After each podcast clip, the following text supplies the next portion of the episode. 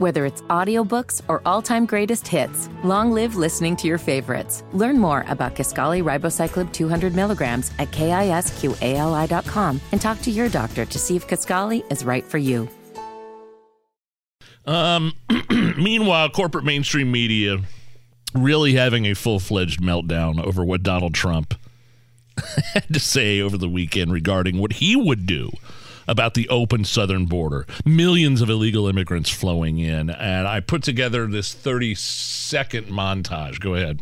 Trump under fire. The former president using language that echoes white supremacists and Nazi Germany. On Saturday in New Hampshire, Trump intensified his anti immigrant statements. Controversial comments about undocumented immigrants. Comments over the weekend attacking immigrants. Ramping up his attacks on immigrants using phrases that have clear ties to white supremacy and Hitler. Ed, a lot of jaws dropped listening to the pre- former president's words over the weekend. Comments the White House called grotesque and that the Biden campaign compared to Nazi rhetoric. Yeah, a lot of Nazi talk, a lot of dictator talk. And look, I'm running out of time here because IU uh, pregame starts at 5:30. So what I've done, I have even more of this montage, but I've I've sped it up uh, just a little bit of these various news outlets attacking Trump. The Biden campaign accusing Trump of parroting Adolf Hitler. Writing Trump parroted Adolf Hitler, praised Kim Jong Un, and quoted Vladimir Putin while running for president. Trump also called North Korean dictator Kim Jong Un very nice, and he quoted Russian President Vladimir Putin. The former president also praising dictators, lavishing praise on dictators. Only one of Trump's Republican rivals have blasted him for the remark. He's disgusting. Beyond Chris Christie, though, uh, haven't seen as much explicit criticism from fellow Republicans. That's crass politics for you, Gail. So that's what Donald Trump is dealing with in corporate mainstream media. Uh, uh, the same stuff we heard uh, in 2020, same stuff we heard in 2016. The talking Di- points have gone out. Boy, it's yeah, they have gone out. They certainly have. Meanwhile, Donald Trump facing 91 felony counts in four criminal cases.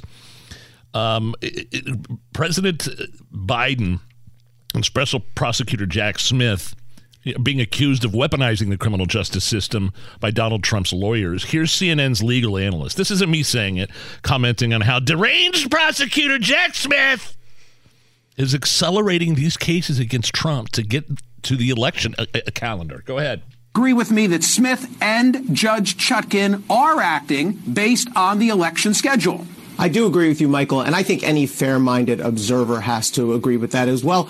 Just look at Jack Smith's conduct in this case. The motivating principle behind every procedural request he's made has been speed, has been getting this trial in before the election. Let's take a couple examples. The trial date. The average federal conspiracy and fraud trial takes about a year and a half to two years between indictment and trial. In this case, we have dozens, hundreds of January 6 rioters caught on video, straightforward cases. They too were given about a year and a half to two years between indictment and trial. Jack Smith originally requested a trial date for Donald Trump, a far more complex case, five months out. He wanted a January trial. It was set for two months later. So Donald Trump is being given far less time to prepare than other defendants. And the actions this week. Jack Smith won an argument on immunity in the district court and then went right to the Supreme Court. The only reason you ask the Supreme Court to do that on an expedited basis is if you're racing against the clock. And Jack Smith clearly is doing that here. Again, that's CNN's senior legal analyst saying those things that they are expediting this trial so he can't uh, make it to the election. Yeah. Which is illegal. And you'll never hear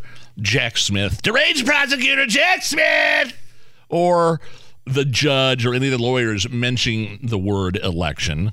You'll never hear them mention that, but this is what it's really all about. You want to keep them off the ballot.